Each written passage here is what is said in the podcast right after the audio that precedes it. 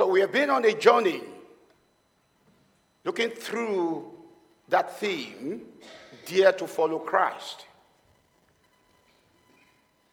And I will be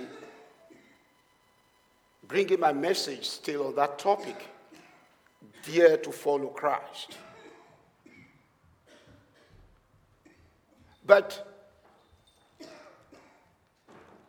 the way it's going to come will be like a self appraisal. In every organization, annually at least, there must be an appraiser.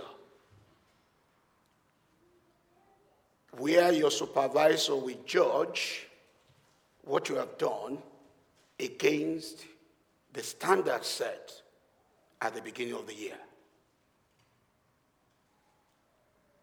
This time around, we want to appraise ourselves against the standard, which is God's words. Jesus gave a parable of 10 virgins, five being wise because they add extra oil, and five being described as foolish because their oil started to go down and none to replace it. And that is why 1 Corinthians 10 12 says, So if you think you are standing firm, be careful that you don't fall.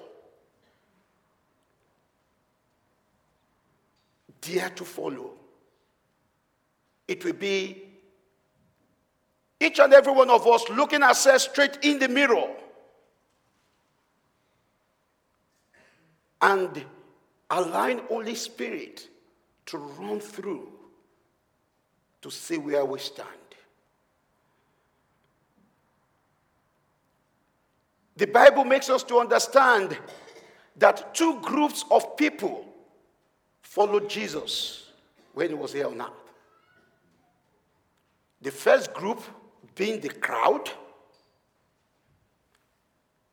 the second group being his disciples. So at the end, I will want you to judge yourself. Do I belong to the crowd?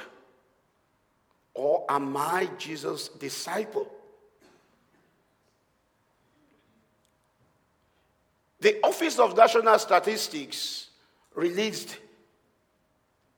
good figures, some figures, a few months ago. They said that of the people living in Britain, 43% of them can describe themselves as Christians. And they further narrowed it down. How many of these 43% go to church at least once a month? You know what the figure is? 4%. So we have so many people in the church. But the question, therefore, is are you in the crowd? Or you are a disciple? This, therefore, leads me to the question who is Christ's disciple? Who is a follower of Christ? Are you a follower of Christ by virtue of your name? Maybe you be a Sarah, Samuel, John, Paul, Abraham. I'm sure you say no. Are you a disciple of Christ by virtue of the fact that you were born in a Christian home?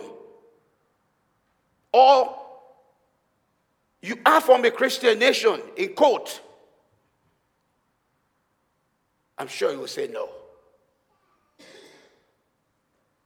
Are you a disciple of Christ before because you believe in God?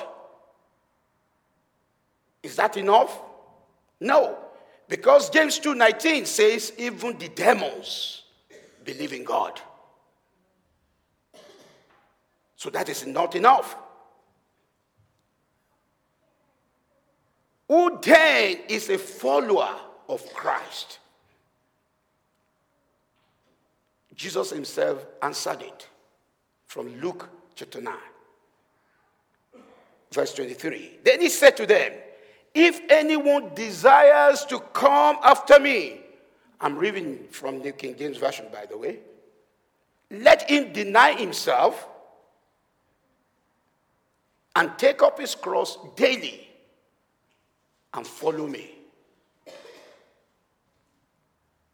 Just number one, deny yourself. Number two, take up your cross daily. Number three, follow me. It's not two over three. It is not one over three. It is all or none. So it's a very hard one. It's not something you say two over three, oh, I'm always there, I'm almost there. No. It's either you are or you are not. The word disciple was coined out from the word discipline. So a disciple of Christ is a disciplined follower of Christ, someone who has accepted Jesus' leadership. So let's, let's look at the first word deny yourself. To deny is to disown. When Peter denied Jesus Christ, oh, this is one of the disciples said, No, me, no. I never even heard of that word.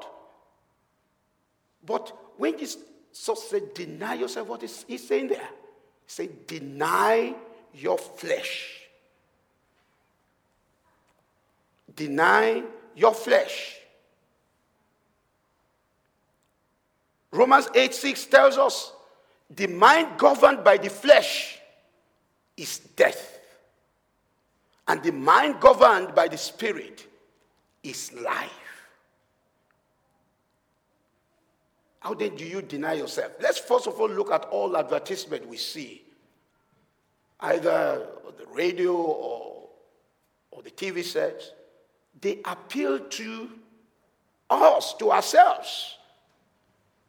They can tell you if you wear this perfume, in fact, you are on top of the world. They will tell you if you wear this dress, just go to any interview, you are successful. They try to appeal to you. But Jesus is saying something else. You've got to deny those things that appeal to you. And what he is talking about is those things that the flesh will make you to commit that will make you to go against God's will. More often than not, we talk of sins of commission, just the same way Apostle Paul mentioned. The things I want to do, I don't do. And the things I should not do, I do. We talk about the sins of commission. Thou shalt not steal. Thou shalt not do this. Yes. But at times we do forget the sins of omission.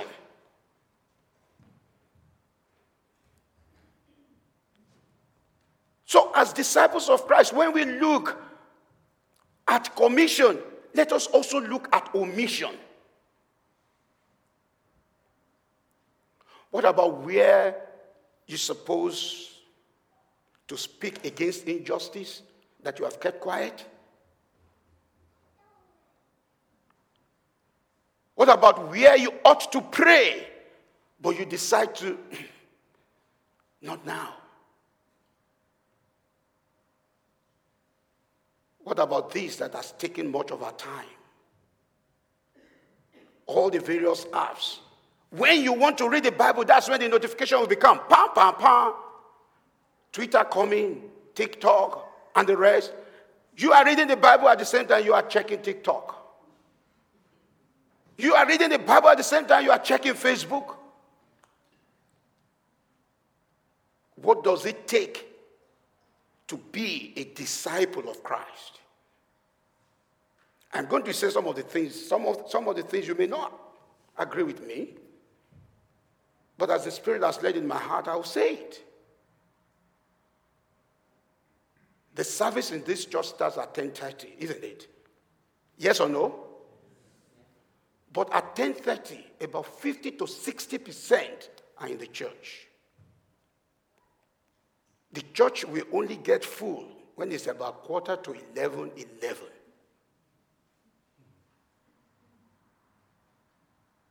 And we say we are disciples of Christ. You may have good reasons to be late. Before you nail me to the cross, okay? Just answer this question. If you will answer yes to it, then if you were to attend a court sitting which starts at 10:30, will you be going in at 10:45? Answer me please. Why? Contempt of God. You don't want to go to jail, isn't it? If King Charles were to honor you and you are asked to be there, guests to be seated at 9:30, will you be going in at 10:30? Will you?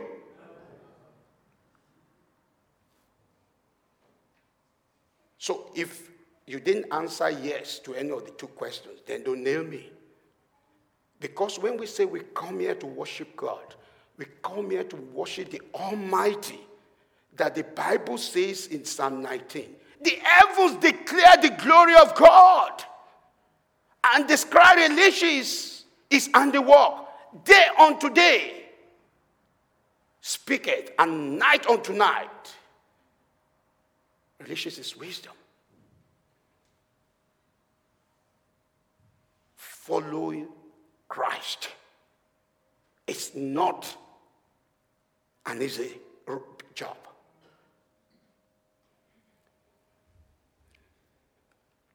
But you know what pains me is that we do it, our children are seeing us. They know we will take them to school on time. They know we will take them to the examination on time.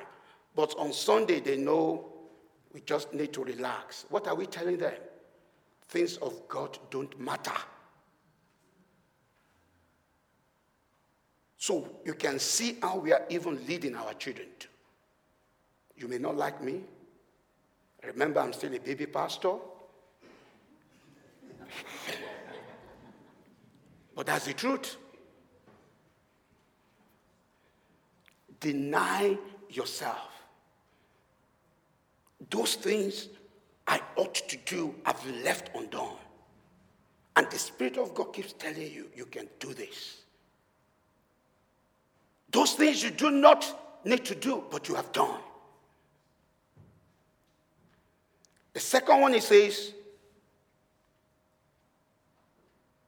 Take off that cross daily. Cross is not cross is not synonymous with enjoyment, is it? In school, we were treating missions, and the, the, the, one of the, the teachers said, Okay, students, including myself, I will participate in these exams. So when I say, I will give you a question, when you say yes, if you think the answer is yes, remain standing. If you think the answer is no, sit down. So it got to the question and he says, Do we all want Abraham's blessing? We all stood up, isn't it? And then the next question Do you want to live life like Job? Everybody, including the teacher, all sat down.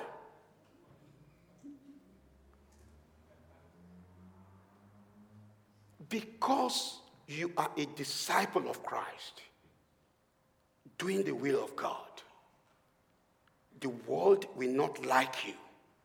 In fact, it says they will hate you. Last year, we went through the book of Daniel.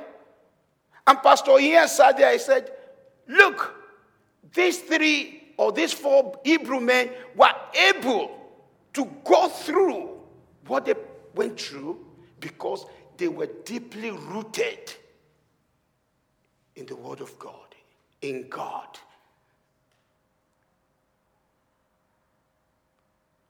So they were able to face the tribulation.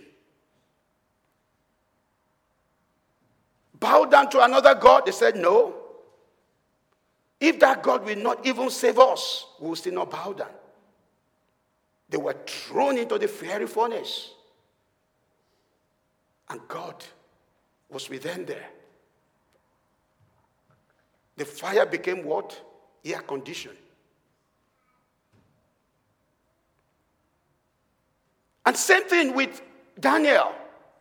Will you stop praying? No. He continued to pray. And when he was thrown into the lion's den, Jesus Christ, the lion of the tribe of Judah, was with him. The lions didn't see him as a human being. What were they saying? The lion of the tribe of Judah. So they could not harm him. Take up that cross on daily basis. No to compromise. No to compromise. And the third one, it says, Follow me. To follow is to submit. You are talking of total reliance, total submission, total surrender. You see, I can write an email to Pastor here and say, This is the order of service for XYZ date. Please review. And I can also send him an email by saying, This is the order of service for XYZ date for your information and records. So, in which of the two am I expecting his contribution? The first or the second? So the question is how do you put your plans into God's hands? Are you saying to God, This is my plan for your information and records only? Or you are saying, This is my plan. I submit to you. Proverbs 3 4 to 5. What does it say? Trust in the Lord with all your heart and lean not on your own understanding.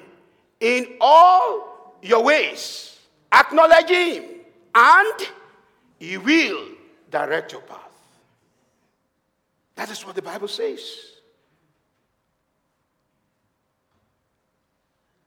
So, our life, have we submitting it to Him to direct our path?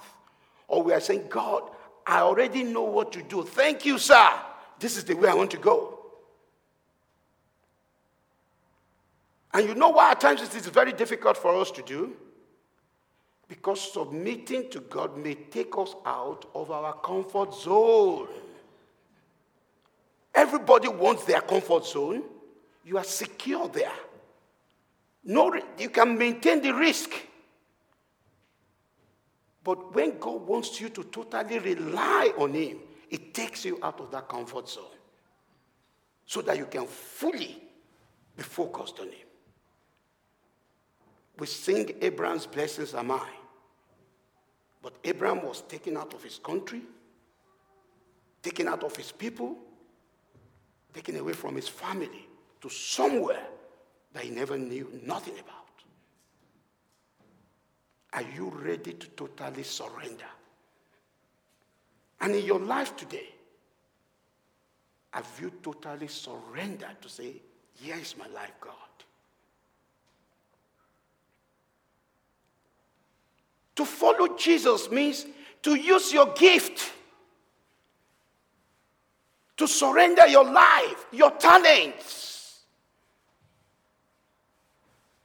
And at this juncture, I want to thank all of you who have been working day and night as volunteers in this church. God bless you. And I want to thank all those, either due to health or old age, they have had to step back. May the good Lord bless you. And I want to thank those who will hear my voice this morning. and will step forward to say, Yes, I can do something. You know, at times, what we think about our gifts is, can this, what can this do? It, it, it doesn't matter. This, how can I? For example, look at the boy who was following Christ and the mother perhaps packed his packed lunch. Five loaves of bread and two fishes. When you are hungry, just take that. Okay, follow Jesus Christ. And about 5,000 were hungry. Jesus said, What do we have? The boy surrendered his packed lunch. God blessed it. Look at how many that packed lunch fed. David, too, just catapult. Can you imagine you want to go and face a giant in a war? You only went with a catapult. But again, God blessed it. God called Peter. What's your occupation? I'm a fisherman. And God says, I will make you fishers of men. So, what is it that you have? that talent. Oh, I can bake cake very well. Come forward. Oh, I love washing. Come forward. I am a teacher. I am a driver. Whatever you can do, we need you. We need you. For many years, between 2013 and 2015, I always say that that's my owner's corner. As soon as they said the grace, boom, into my car, off I went. One thing led to another. Here I am. But God can use you. You have those things in you. Why are you sitting on the fence? Come, surrender that gift. You may think it is useless. How can I use this? Just come forward. Whatever. You're an artist, you're an accountant, come forward. Come forward cheerfully. And you know what? I want to, what is it that you have that it is not God who has given you? What is it? What is it that you have that it is not God that has given you? when we all come together as children of God, what is it that we're expecting? We want to see the kingdom of God. If we want to see the kingdom of God here in Reformed Baptist Church, then you cannot sit on the fence anymore.